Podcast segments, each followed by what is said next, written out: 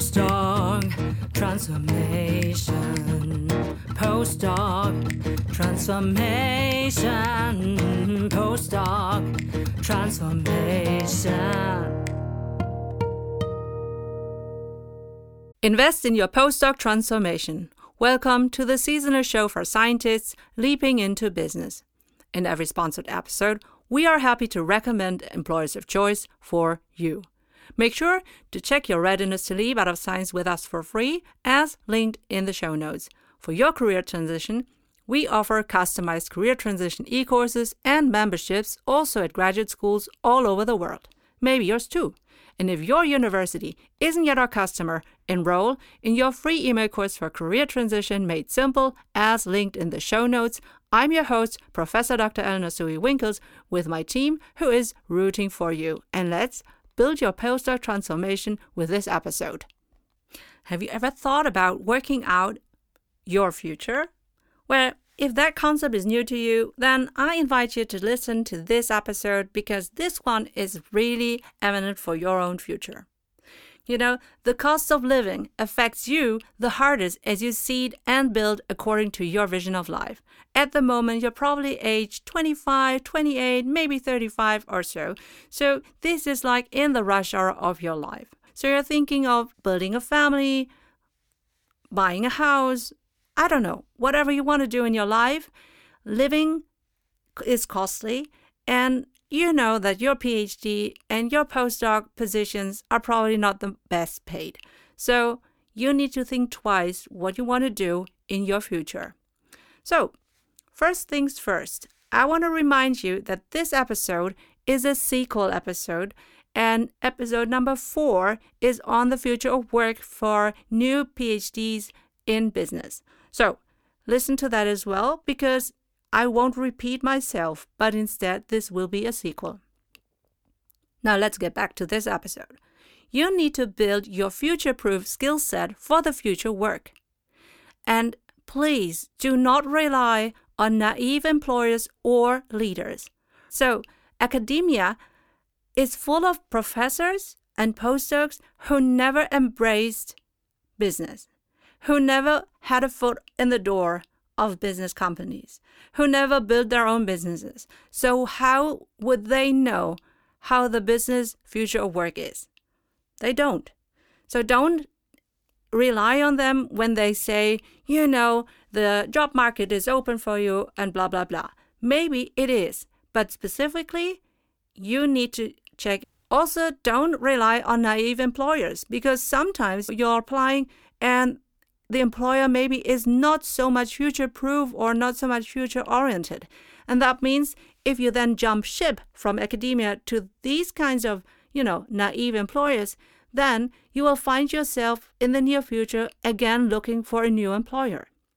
And that's why it's so, so key that you check out your future of work options yourself. So let's think about AI and how it changes the future of work if you haven't been under, you know, a stone or whatever, you would have noticed that ChatGPT and the likes, so large language models, you know, text, image, voice processing, this is the artificial intelligence that really changes and disrupts the future of work.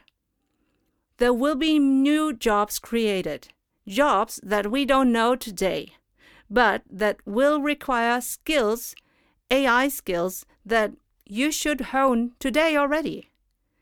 You will have augmented tasks and automated tasks, and you don't want to be working in automated tasks.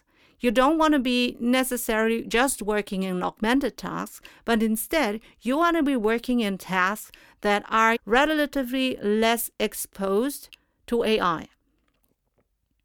And did you know that we offer deep dive e course workshops and memberships at graduate schools, maybe also at yours in the future? Ask your graduate school coordinator whether they want to book my services so that I can deliver them to you 24 7, 365 on your mobile device. And even better, if you get us paid by your grad school, we will pay you 50% recurring sales commissions. So you will earn money with us as we help you and your PhD besties to transition into business. we can build a postdoc transformation together. Woohoo! All right. Something that I haven't mentioned in the previous episodes so far is diversity, equity, and inclusion. And even though you probably have heard me that I'm always trying to help the underrepresented, underserved, and underprivileged early career scientists, this is something that affects us in different ways, right? So when you are a woman, when you are a woman of color, a person of color, when you are young, when you are a parent, when you have a different background, when you are, you know, the first to study, the first to have a doctor title, then you definitely have different hurdles and systemic hurdles or obstacles. And it was harder for you. And I want you to transition into business with an employer who appreciates you the way you are, who acknowledges that you had a different path, that you had a different journey.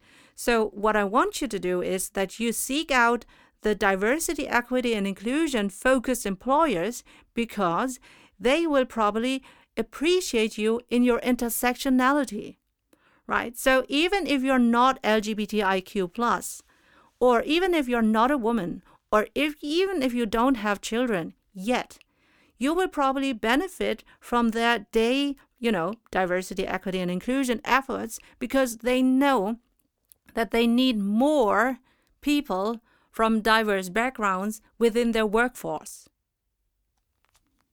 You don't want to be trying to be the first to break the glass ceiling because you don't have time to do that. All right, another topic we've got five trends, and I would say that businesses have these challenges and if you can contribute solutions to that, you'll be in safe waters. And that's why you should look out for these five trends.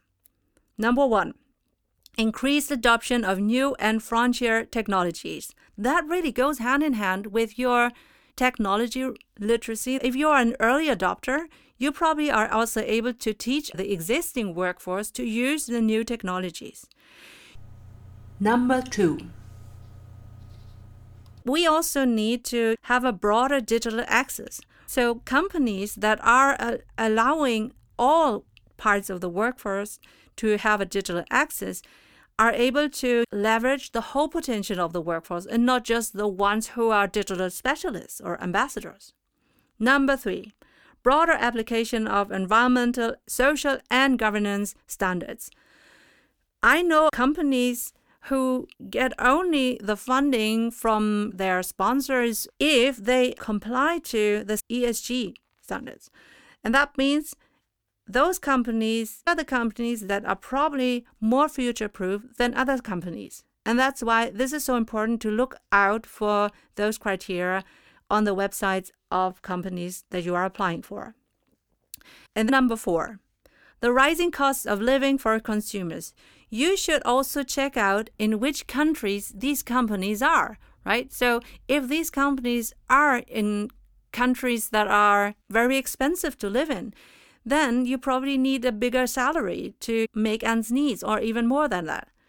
And that's why it's also important to check out the geography of a company. Some com- companies obviously are global, and that means they can be in Africa, in Asia, in Europe, in the US.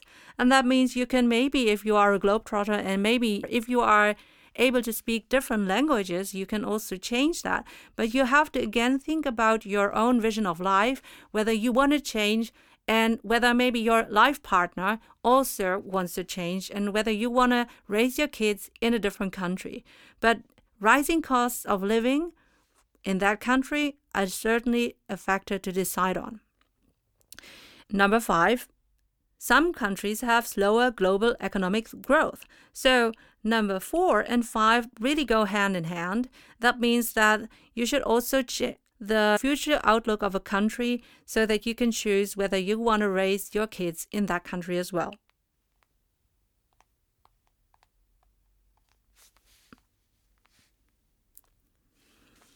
And now it's time to thank Company ABC, who sponsors this episode of the Postdoc Transformation Show.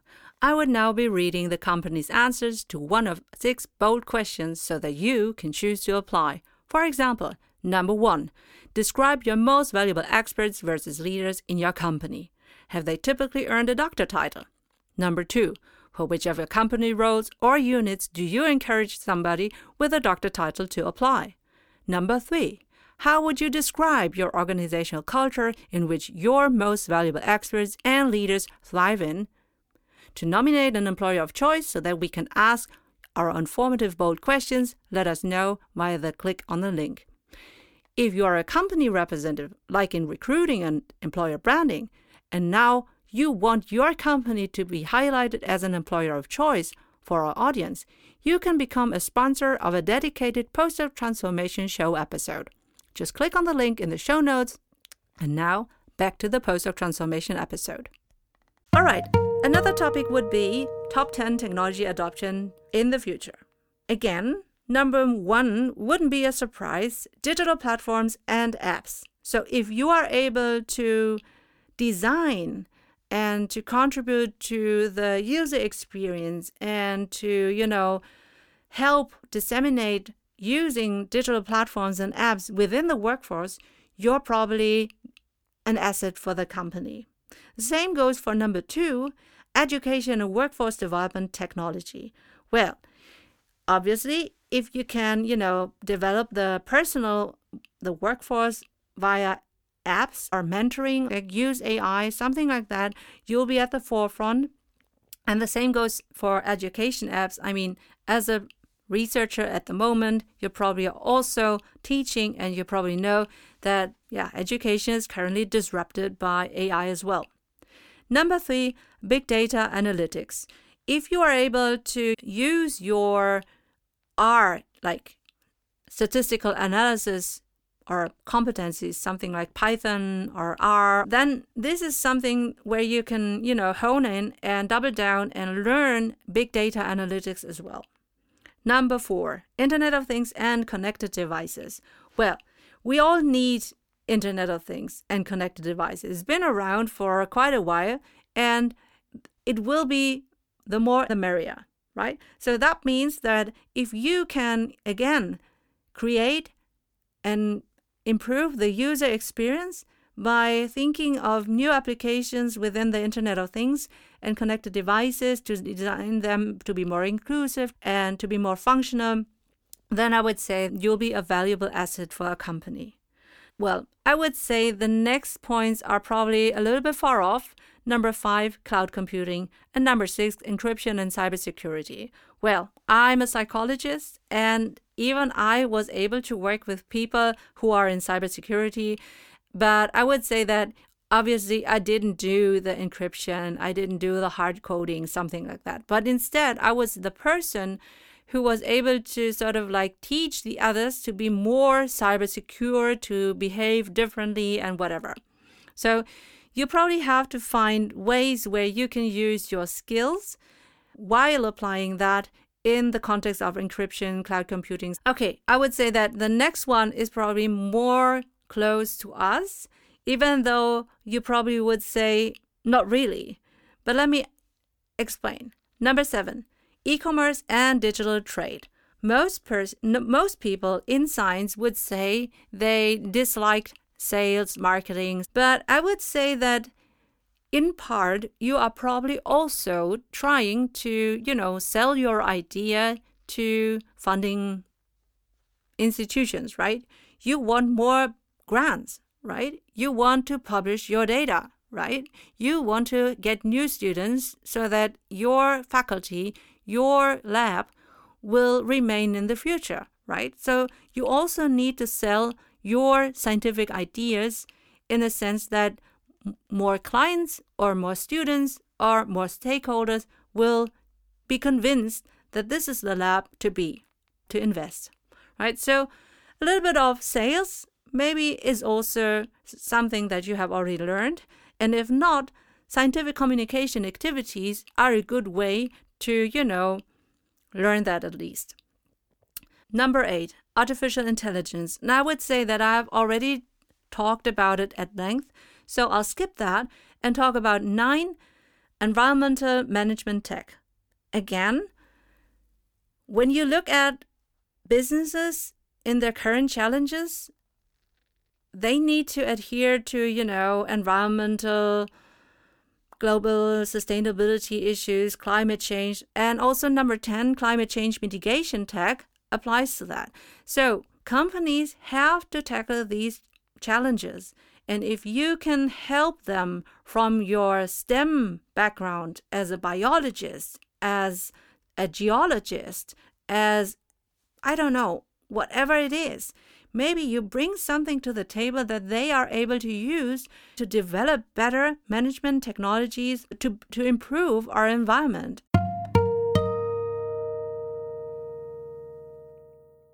And once you have determined your readiness to leap and want to transition into business or industries, then you can enroll in your free email course with 10 actionable, bingeable email lessons until you start your job in business. You'll get 10 emails like this. Number one, how to leap out of science. Number two, how to build your sustainable LinkedIn profile. Number three, how to read social media and network. Number four, how to research your favorite jobs and employers. Number five, how to do informational interviews to get insights. Number six, how to create your customized applications with ChatGPT. Number seven, how to prepare your thesis from a business point of view. Number eight, how to apply to your favorite employers. Number nine, how to choose the right job offer. Number 10, how to prepare for your new job. Woohoo! All right, so the next topic would be to think about the fastest growing jobs so that, you know, you can think of is that maybe the right avenue for you? Or maybe if it is, but you're still lacking some skills, this is probably, you know, the way forward so that you can upskill while you are still doing your PhD or postdoc. So, number one, AI and machine learning specialists. Well, obviously, if you are already working with large data sets, so you're a quant, then learning to code is probably something that you are already familiar with. The thing is, what kind of code? Are you learning MATLAB? Are you learning SPSS coding? You know, or is it maybe already R? And maybe is it already Python or something like that? So, depending on the languages, they are more or less complex, but maybe that is now the time to hone in and double down to learn on machine learning you know, coding or to understand that and to look into projects and maybe also you know, to, you know, take some courses or even do the same experience using a different language so that it's not the repetition in the sense that you want to repeat the experience to confirm the hypothesis, but instead you could use a new language and redo the experience, and the learning of the new language is the outcome that you have desired. Number two, sustainability specialists. Like I said eh, earlier in this episode about environmental management tech, but also environmental, social, and governance standards. So when you can contribute to these kind of things because you have, I don't know, a politics or humanities PhD that looks at these aspects from a bigger timeline or even from, you know, a bird's eye perspective. Or if you have maybe a biology or physicist background where you can, you know, create some models to predict how sustainability will look like in the near future or in the far future, then you will probably be able to contribute in companies that need sustainability specialists. And then number three, I would say that this is probably the most common playground for PhD students. So that goes hand in hand with consulting. It's business intelligence analysts. So business is something that you probably haven't, you know, honed in before, but it should be, and it's not rocket science. The good thing is that most of the business concepts, ideas, models or so are really easy to grasp It's just different, but it's not undoable. And if you look into business intelligence, that's probably also uh, something that you can hone in because if you have been working with data, then looking into business intelligence data is also quite easy. And then the question really is that you are able to speak with different people from different units, sales, marketing, legal, but essentially analysts are the graduate entry jobs and that's probably easiest for you to jump in. Number four is information security analysts. Well, I would say this kind of analyst is probably a little bit more advanced in the sense that you should have studied IT. I didn't. I, I was working with IT security people, and it was way ahead of my understanding of IT. Number five, fintech engineers. Well, banking, the banking sector is also disrupted digitally. So fintech is really on the rise, and companies need people who understand the business side, the banking side, but also the tech underneath.